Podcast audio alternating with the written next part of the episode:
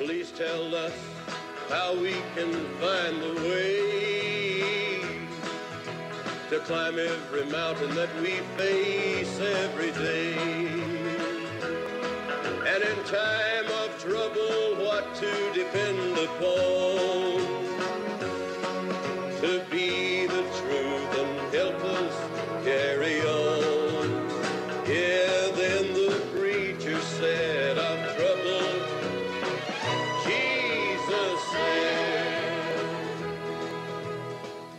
Jesus said, Let not your heart be troubled.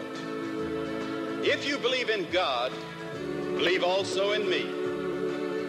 In my Father's house are many mansions. If it were not so, I would have told you. I go to prepare a place for you. And if I prepare a place for you, I will come again and receive you unto myself, that where I am, there you may be also. and that's what the preacher said.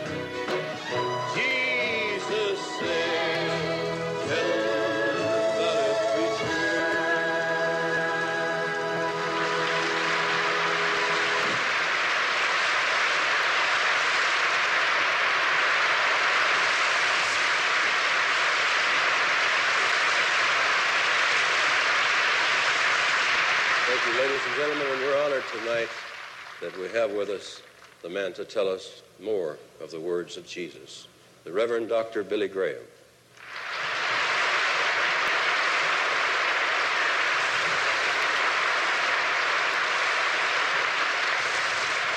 Thank you, Johnny Cash. I'm delighted to be here with you. And I'm also delighted to be here in Nashville at the Grand Ole Opry. Because, you know, this is a historic building.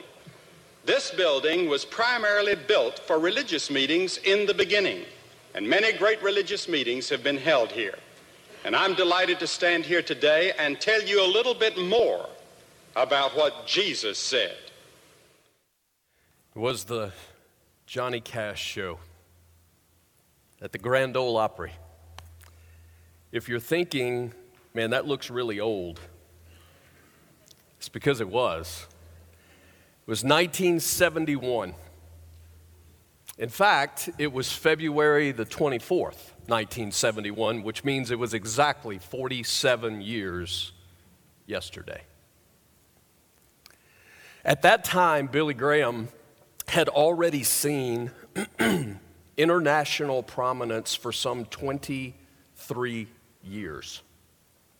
Just to put that into perspective, if you right now are 79 years old, Billy Graham was already famous when you were 10. This week, this world lost an individual whose influence is truly impossible to comprehend. I loved his passion and yet very simple approach to preaching the good news of Jesus. The man just understood the value of simplicity and putting it in language that people understand. I loved the fact that whatever the arena Billy Graham found himself, whether a stadium or at the White House, whether it was a TED talk or a talk show, and he did all the talk shows of his day. I mean, uh, Johnny Carson, Larry King, he did them all. And regardless of the arena, he always spoke about Jesus. I love how Billy Graham learned to navigate the political landscape. And I say learned because he didn't always get that right in the beginning, but he learned how to navigate the political landscape so as not to let anything get in the way of him proclaiming the gospel to all people. And I love how Billy Graham handled money and his marriage so faithfully that there was never one single scandal, though there were always people looking for one. But the video that you just saw for me is an example of what I most admired about Billy Graham. It was an ability to innovate without compromise. Now, I really don't know how to set this picture for you. That was 1971. Now, do you realize how cool that was in 1971?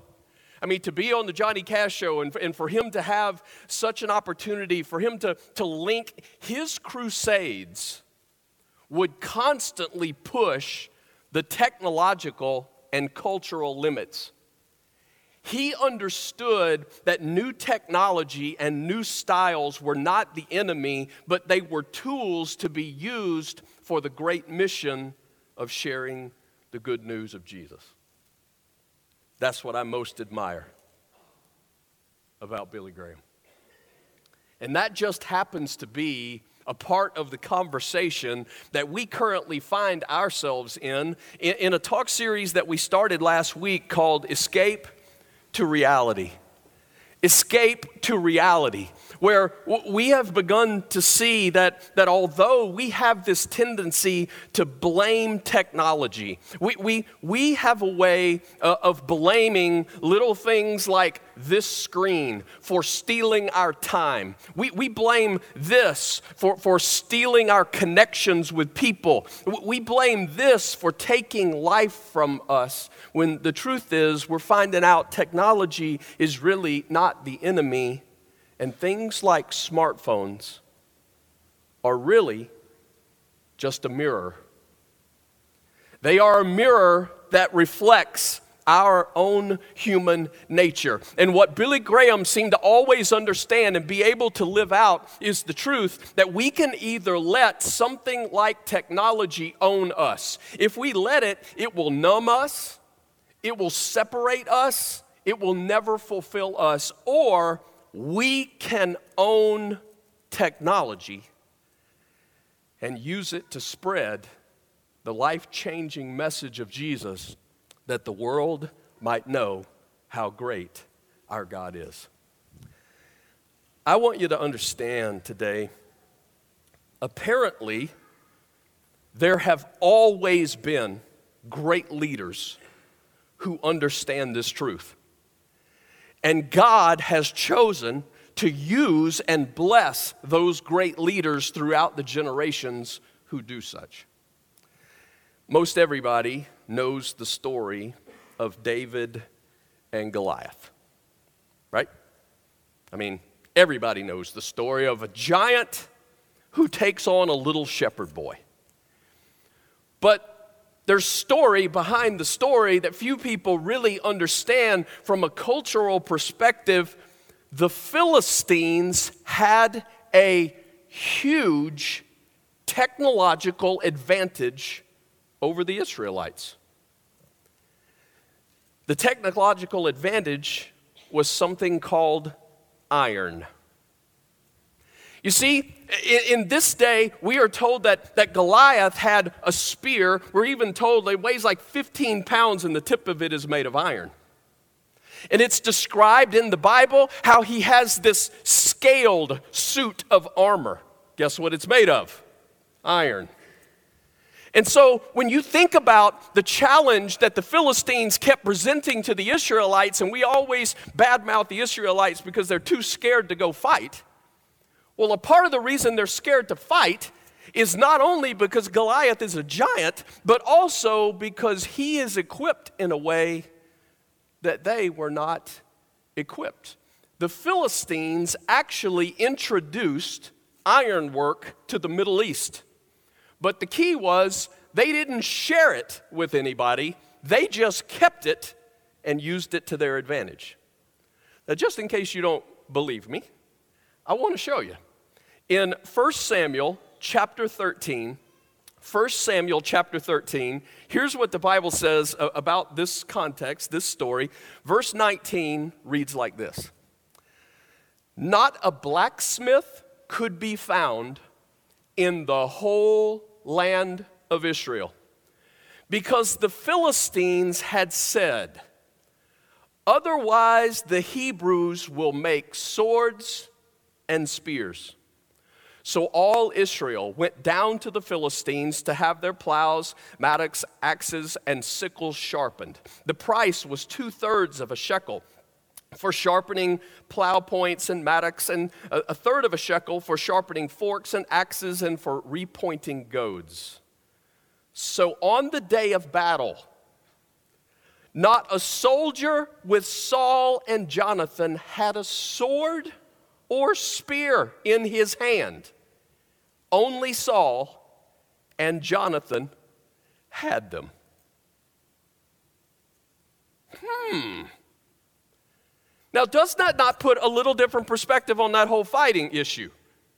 I mean, nobody had a sword. I mean, can you imagine trying to rally those troops, right? Right? Nobody's got a sword, nobody's got a spear, right? It's like, come on, everybody bring your pocket knives, right? Raid, raid the kitchen, there's got to be an ice pick or something in the drawer, right? But the Philistines are all carrying swords and spears. No wonder Israel was afraid. Now, here's what we know technology has never, nor will it ever, match God.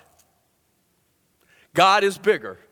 No matter what it feels like some days and the technology flood that, that comes our way, God is always bigger. And so, David little shepherd boy without technology, without an iron suit, without a spear, but with God. And a little sling and a stone defeats Goliath. But do you remember that when David does so, he, he defeats Goliath and then he begins to win battles. Saul, who is the king of that day, gets jealous. And we're not talking about a little bit jealous. We're talking about so jealous that he wants David dead. And he begins to pursue David. And the Bible tells us, you can read it in, in 1st and 2nd Samuel, David flees for his life. And he gets to the point where he realizes the best thing I can do is to get out of Israel so that Saul won't pursue me anymore. And the Bible says that David went to live in the land of the Philistines. He found favor with a Philistine king he was allowed to live there with David's family and some 600 soldiers, and the Bible says that David resided there for 16 months. I find it amazing that once David does become king, it is amazing how capable Israel becomes including their ability to have weapons and armor.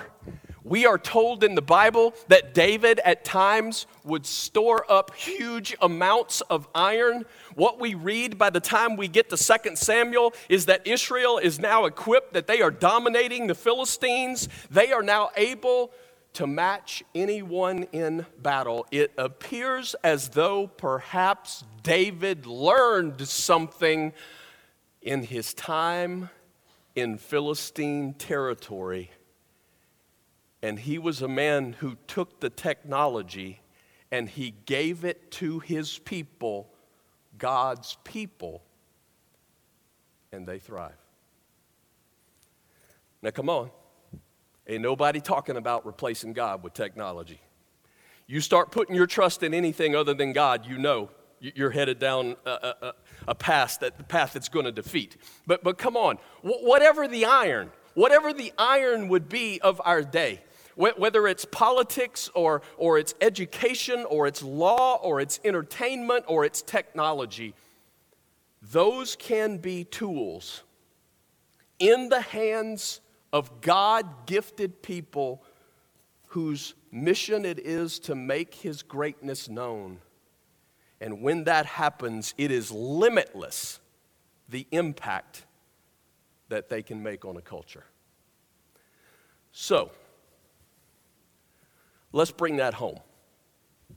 Like literally home. Because I think one of the fears that most of us face as parents is how in the world are we supposed to navigate this rapidly progressing technology around us? How in the world, as parents, are, we supposed to do what we feel like we're supposed to do in connection with loving and protecting our kids? How do we do that with things like smartphones? How, how, do we how do we do that? Because this in the hand of a young child, this in the hand of a young student, oh, it gives them incredible access to the world. But it also means it gives them incredible access to the world. But here's what I'm reminding you today. If we look at the pattern, if we look at, if we understand this correctly, what this also means is if we do it right, we, we can also be a part of equipping our children with tools that gives them access and impact to their culture in a way that could spread the good news of Jesus unlike any other culture that has lived so far. The potential is that great.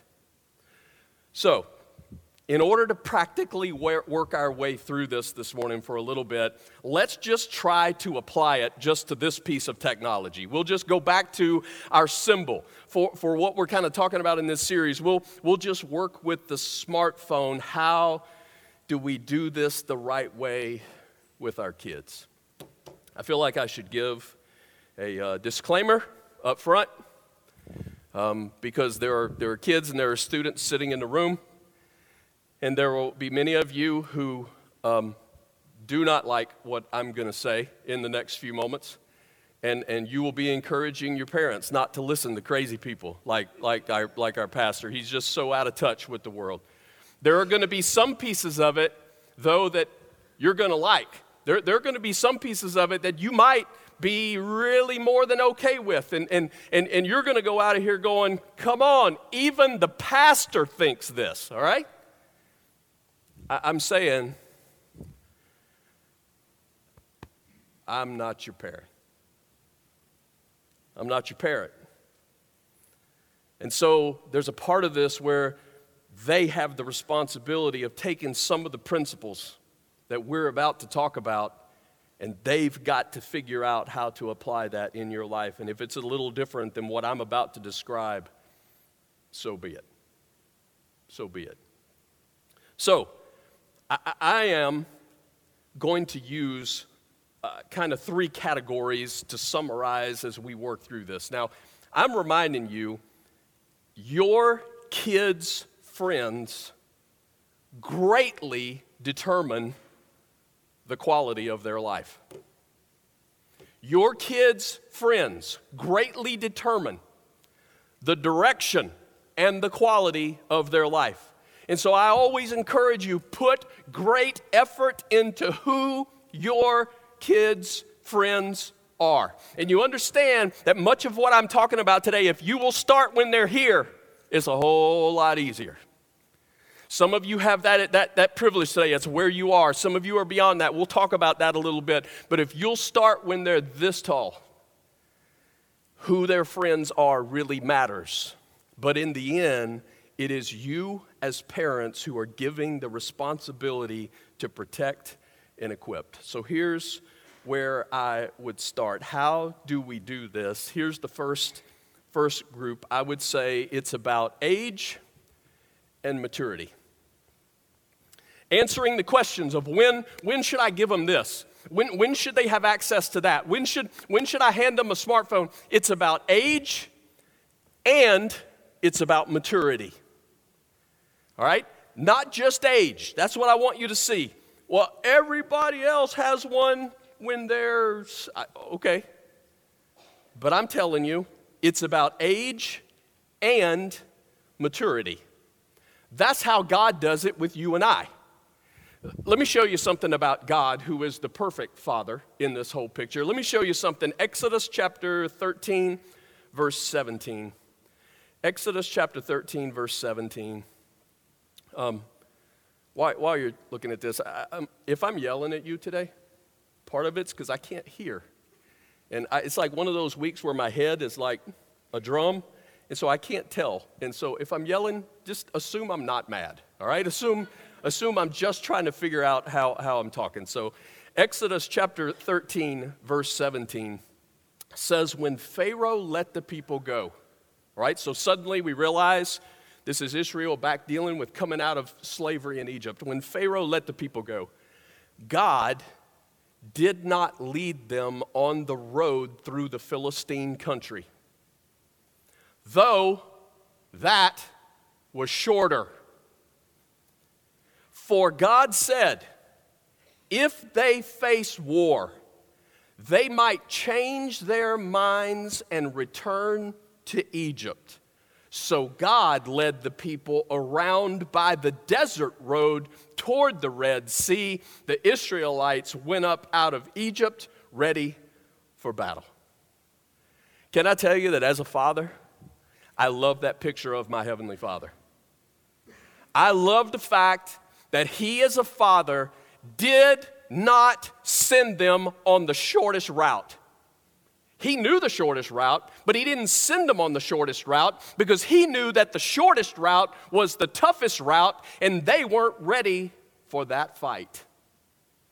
And so the Bible says that God sent them on the longer route because they were not mature enough in their faith to yet handle the struggle on the shortest route.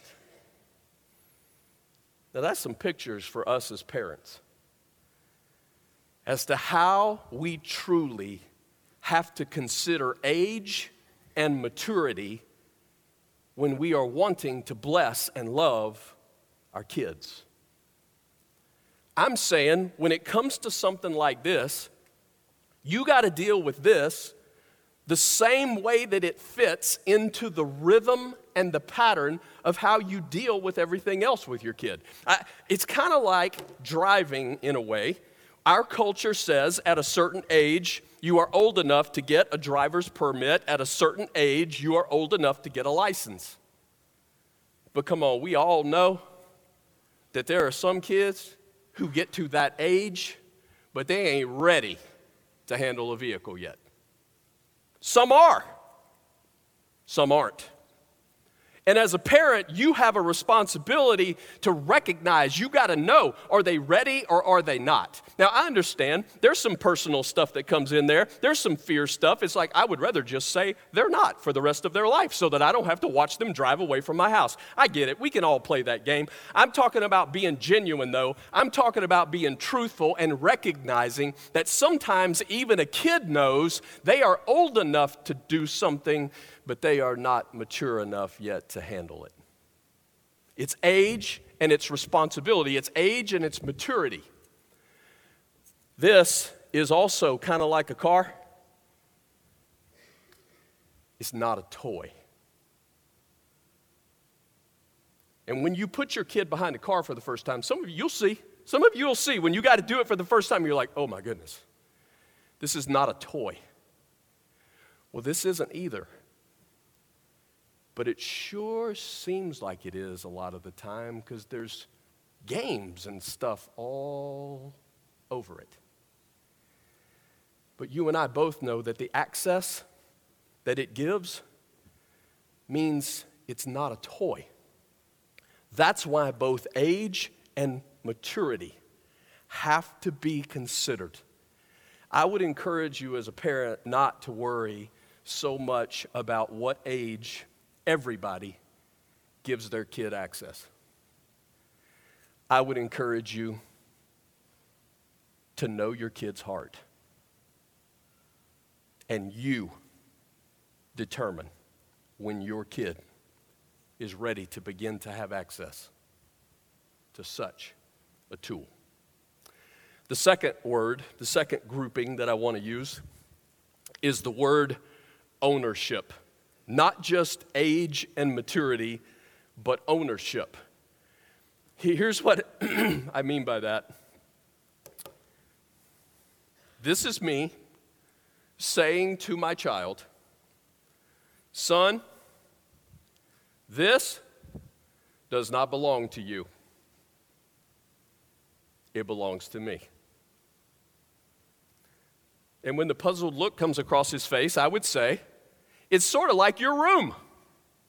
That also belongs to me, and I let you use it. Welcome to parenthood and childhood, all right? It's just a place we don't visit that often, unfortunately, but I own the room, I let you use it. I own the car, I let you use it. I own the phone, I let you use it. Now, I'm convinced this will work. Um, for most of us, for me, I bought my kids phones. I did because I wanted them to have phones when they started, especially, right, driving and that kind of stuff. I wanted them to be able to, to have contact, me to have contact with them. I, I, I wanted them to, so I bought them. They really were mine. I'm saying, don't be afraid, even if you are a parent that requires your kid to buy you a phone that you then let them use. Welcome to parenthood and welcome to childhood. It's okay. It really is okay. It doesn't make you the harshest parent on the planet. But here's what I want you to know your greatest leverage as a parent is before you hand them the phone. That's your greatest leverage. Because if it is understood that this is, this is mine and I'm letting you use it, then we're going to settle some questions up front. And you get to pick the questions. Pick the questions like, where does this sleep at night? And maybe your answer is going to be, not in your room. Now, come on, I, am talking about when, when, when they're young and they're beginning to grow up. This may be different. Some of these things are going to be different the older that, that students get. But, but we're talking about starting in a place. This does not sleep in your room. There's no reason for it to because you sleep in your room. So let's have a public phone parking area in our house. It's public parking, it's free, and it's where the phone parks every night. It's not a bad idea for parents either, by the way. It's not a bad idea for some husbands and wives to go to bed without your phone. Without your phone. There's some God given things that are a whole lot more fun than a phone, when you, when you, just so you know. Seriously, Leave your phone. You don't have to have it at every moment. Park it somewhere. Where does it park at night? What time does it go to sleep at night? You can set those standards. When is it off limits? Like when we have dinner, no phones. No phones. When we eat a meal together, no phones. You could even say when you have a meal with anybody, no phone. It doesn't go on the table, it's, it's not in your hand, no phone. You can set those limits. When do we unlock the App Store? Right? I, I, I would encourage you um, early on. This is your phone. No secret passwords. No secret passwords. I, it's your phone you should know how to be able to get in it. Now, we'll talk about that more in a minute, but I'm saying no, no secret passwords. Age and maturity, then ownership. Let me give you one more progression. Progression. And when we talk about progression, I'm talking about how does this grow? How does this develop? And I would encourage you to think about starting narrow and then go wide. Start narrow and then go wide. In other words, when I hand the first phone to my son, it will be a locked down version of a smartphone. And, and, what I will say is here's my phone that you can use. You can call on it and you can text on it. But you know what? We got plenty of browsers in our house, and there are plenty of browsers that you can find at school you, you got to look up something, research something. There's plenty of that that you can find. But for right now, we're going to talk and we're going to text. Why would I do that? Because we're going to start narrow and then we're going to go wide. I want my kids, especially early on, to have to ask me before they put an app on my phone. Now, in case you don't know this, apps can be wonderful. Almost all of them really can be wonderful. But almost all of them also can be incredibly dangerous, especially when there are images involved. I wish I didn't have to tell you that. I wish that wasn't the case in our world, but that's how our world has changed. And so there needs to be permission. I would encourage you that whatever app your kids use, especially when they're young, you use it. You use it. Know what, know what they're using. And, and they know that you know that they use it. The, the, the million dollar question that I get asked a lot tends to be Jeff, we're really struggling in this area with, with my kids. Should I read their text? Should I read their text? And it's so funny to me, kids do not understand how much we as parents hate this part of parenting. It's almost as like kids think we enjoy this part. We hate this part. You know why we hate this part? For one, we don't want to read all your text. We don't even want to read all our text. This is not something that we, that we see as an opportunity. It's like, ooh, I could read all their texts. I don't care. I don't want to read all your texts. But the worst part of it is it gets labeled as spying, and we just come off looking bad regardless of how we do it. And so, how could you do this system in a way that's healthy? Well, I, one of the ways that I once heard explained goes like this I don't want you, my child, carrying around anything you hope I don't find out about. And you know why? I hope. You know why I don't want you carrying around any secrets, anything that you hope I don't find out? Because if you are, you're dealing with some heart issues. The, that stuff will hurt you. Heart issues become behavior issues, and behavior issues wreck people's lives. And if you don't believe that, I can give you a hundred illustrations of it really quick.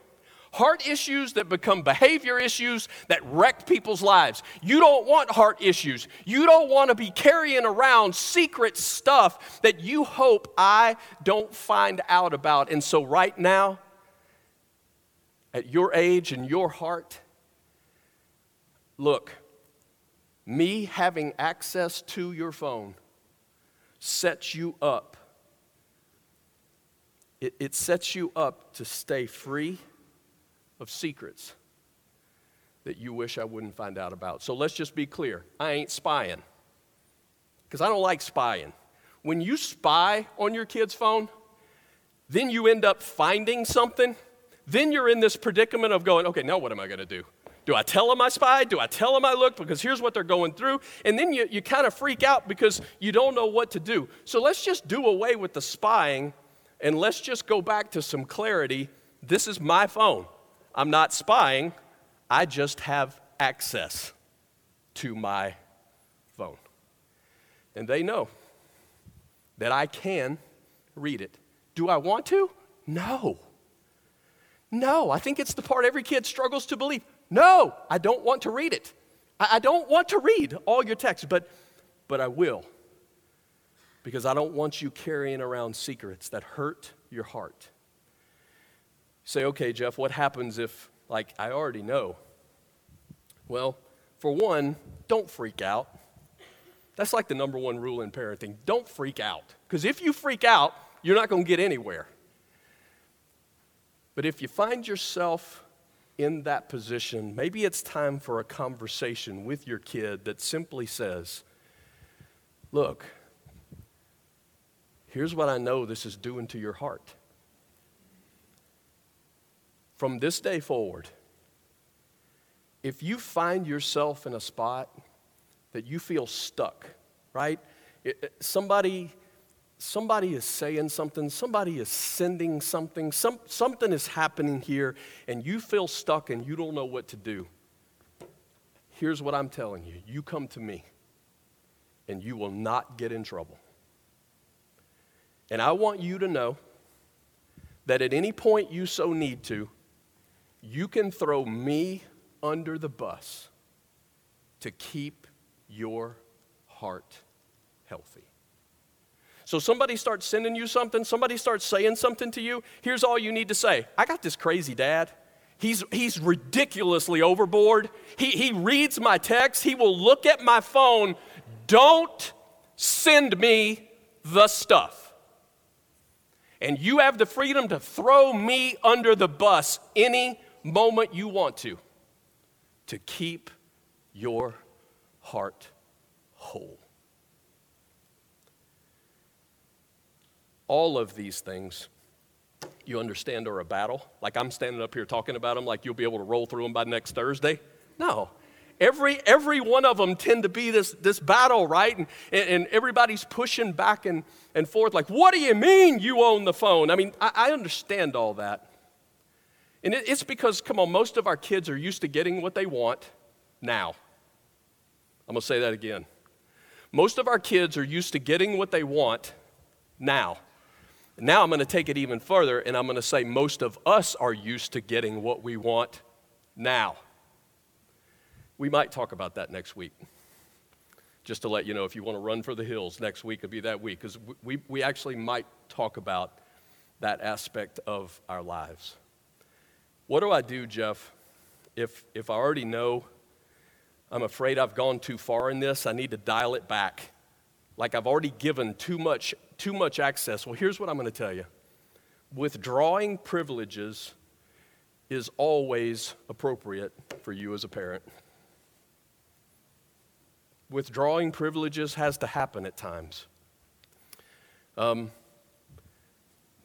here's, what, here's what I'm going to say for, to you as a parent feel free to throw me under the bus any moment you need. And if you need to say, you know what? Here's how we've done this so far.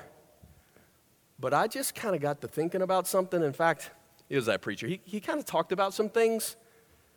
Throw me under the bus if you need to in order to say, you know what? I want us to back up a little bit with this because I care about your heart more than anything else in this world. And I, as a parent, have learned I have a responsibility to protect. It's a part of how I love you. I want to encourage you, too, that I'm convinced there's also what I call a carrot that you can dangle out there, all right? Now, it was kind of funny as I'm thinking through this this week, because to use an illustration of dangling a carrot in a, in a culture of kids who are growing up right now with these, they're like, what? What do you, what's a, why would you, why would you care about some salad, Hank, right? What, what's a, what? And so just so you know, it's, it's an old figure of speech. It's an old description of how it used to be when people were working with like horses or donkeys or whatever, they literally would dangle something like a carrot out front of the animal to get them to move, to get them to work, to get whatever it was plow or whatever it was, to get them to move. They would dangle. It's called dangling a carrot. Isn't that funny? I mean, like most most of the last generations have no idea what to dangle a carrot means, right? It's it's like, is that something good? Should we be saying that? Yes, it's okay. It's all right. Here's the carrot. And I, I, I wish I'd have been smart enough to know how to verbalize some of this stuff with my girls, but I'm learning. And I got a son who's, who's in this process right now of when, when do we start, when do we give him access to this stuff, and how do we move him through it. But here's what I'm going to tell my son. By the time he is a senior in high school, I want it to be so that there are no rules in my house regarding him. I'm not talking about just with his phone. I'm talking about curfews, I'm talking about whatever. By the time he is a senior in high school, my prayer is that there would need to be absolutely no rules in my house regarding him. You're like, well, that sounds pretty scary. Parents, I, I would ask you to consider that in one more year's time, if he chooses to go to college somewhere, if he chooses to move out of the house because he would be old enough to do so, how many rules am I going to have on his life? None. None. So, man, if we could work towards something before he gets out of our house so that there were no rules and, and I would know that this is how his heart works, and to help him walk some of that out, that he already has such freedom before he actually, right, has, has an enormous amount of freedom with where, wherever he might end up. Here's the carrot all the rules that we're putting into play right now, like when I have access to your phone right now, I, I could read your text right now. You got to ask me before you put an app on my phone because there's no secret passwords. All that stuff when you're this tall is to move you toward when you're this tall, your heart is trustworthy. It's trustworthy. This is the part where I'm saying some of you might be seniors right now and you're like, I want that rule. Um, and maybe your parents will decide to do that, but it could be that they haven't yet because you haven't been trustworthy. It's about a trustworthiness. Some, some of you are young enough now that that can be something that you want your heart to move toward, that, that you are that trustworthy. God has given your parents the responsibility to do whatever they have to do to protect you as long as you are under their care. And so, even if you're a senior and you're not operating in a trustworthy manner, I'm saying their responsibility is to keep, is to keep protecting until you are no longer under their care. But I promise you, their hope is that before you get out of the house, you already have a heart that is equipped to handle all that will be thrown at you in this world. Parents, I, I want us to understand it is not enough just to keep our kids from harm. You hear me? It is not enough just to keep our kids from harm. Listen to what the wisest man who ever lived said. Proverbs chapter 3, verse 1. Listen to how he speaks. My son, do not forget my teaching, but keep my commands where? In your heart for they will prolong your life many years and bring you peace and prosperity. He's like, You understand, when I'm giving you God's wisdom, this is not about me just putting pressure on you. This is, this is about me wanting to make your life fully alive. This really is about blessing and cursing in your life. When I give you instruction, I want it to go heart deep. Verse 3 Let love and faithfulness never leave you. Bind them around your neck, write them on the tablet of your heart. This might be important. He keeps saying it. Then you will win favor and a good name in the sight of God and man. It is not enough to just keep your kids from harm. The mission is to get something to their heart this is about how you love. This is about how they love. The implementation of the rules is made much easier or much difficult if you have taken the time and the attention to get to your kid's heart. Oh, it means you got to be tough sometimes. It also means sometimes you got to demonstrate grace. And it takes intention. It takes time on your knees. It takes dependent on your Heavenly Father to figure out how to navigate those things. You want to get to their heart. This is more than just telling them that God exists. This is more than just facts about Jesus. This is you want them to know his life. I would encourage you not to entrust that to what they see on a screen. Uh, anybody enjoy the Olympics for the last two weeks? Enjoy the Olympics? I enjoyed the Olympics. Never in my life have I cheered for curling until this week. I cheered for curling. I did like full fledged cheer for curling, right? Won the gold medal. Men won the gold medal in curling. It's like, how cool is that? That's what I love about the Olympics. But, but what is also amazing is that if you ever doubted the influence of a liberal media, you should have been reminded over the last two weeks of watching Olympic coverage. Don't leave your kid's heart in the hands of those who control the screens they watch. You must protect your kids from what they are not ready to face, but you must also point your kids toward the one that they were made to face. His name is Jesus. And you got to give them Jesus, not just keep them from harm. You got to give them Jesus. It's funny how timing works sometimes. For Christmas, one of the things that my wife Jen and I gave our kids um, was tickets to a concert.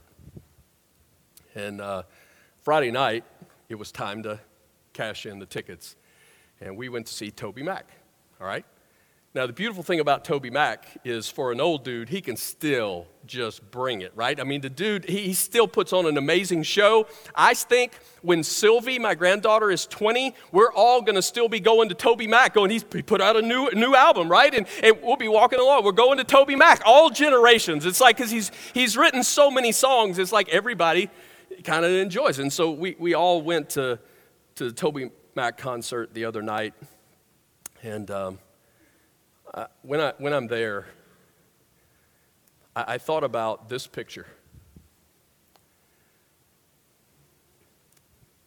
The old guy on the bottom, that's Billy Graham again. And who you see in this picture is a very young DC Talk, is who they were called at the time. Uh, you got Michael Tait, um, that's, that's TobyMac in the middle. Um, Kevin Max, some, some of you, like, he was like Audio Adrenaline lead singer for a little while. Um, these guys were, were, called DC Talk back in that day. And um, it, it is amazing to me, even in the pre worship wars of the church, Billy Graham was already inviting groups like DC Talk to sing at his crusades. He did that before anybody else was doing it. Friday night, I found myself in that Sprint Center thinking about something 15 years ago. It was 2003. It was one of the most um, difficult seasons of ministry in my life.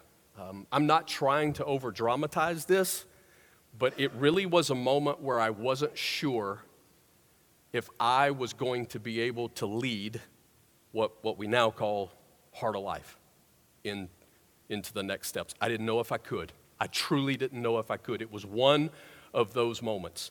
And it had to do, um, among other things, with music and technology.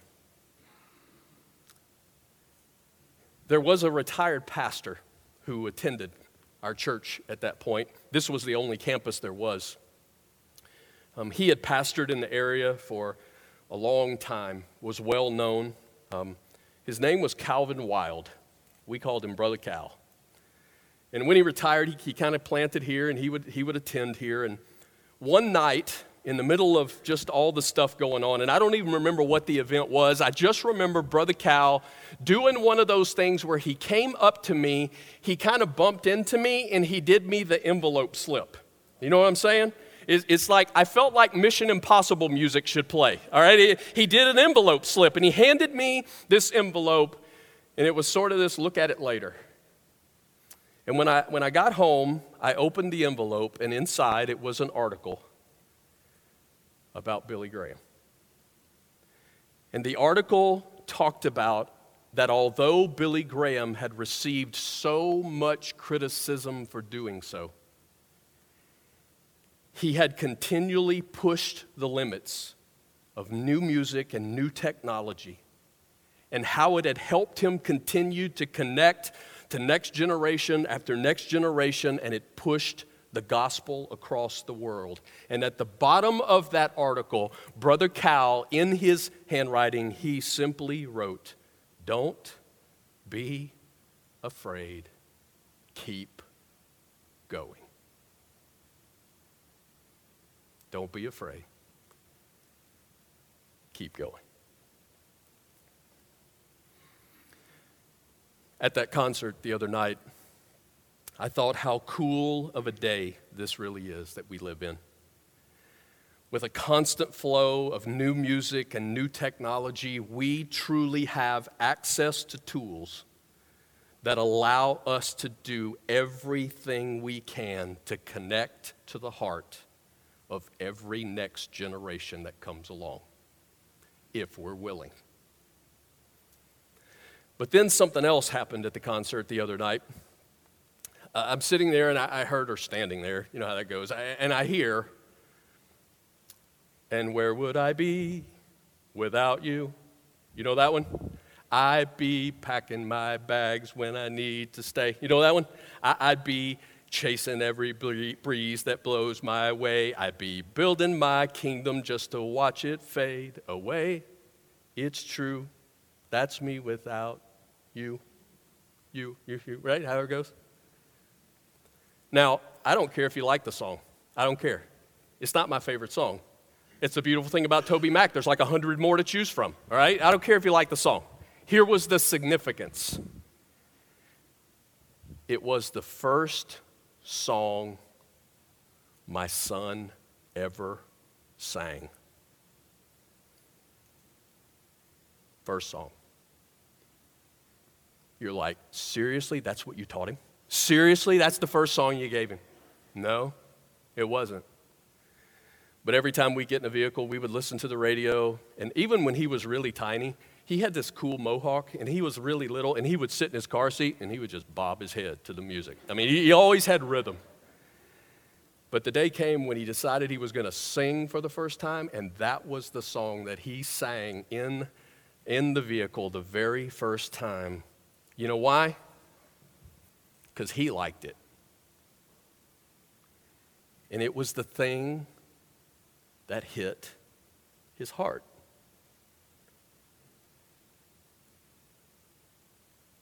I, I, how cool is it that there's some guy older than me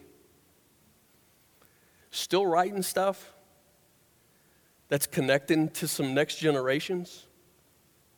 So, some language of here's what happens if you try to do life without God. Because you, you try to do life without God, you're going to make some wrong moves, you're going to chase some empty dreams, you're going to build your own kingdom, and it's just going to fade away. Because you were meant to do life with God.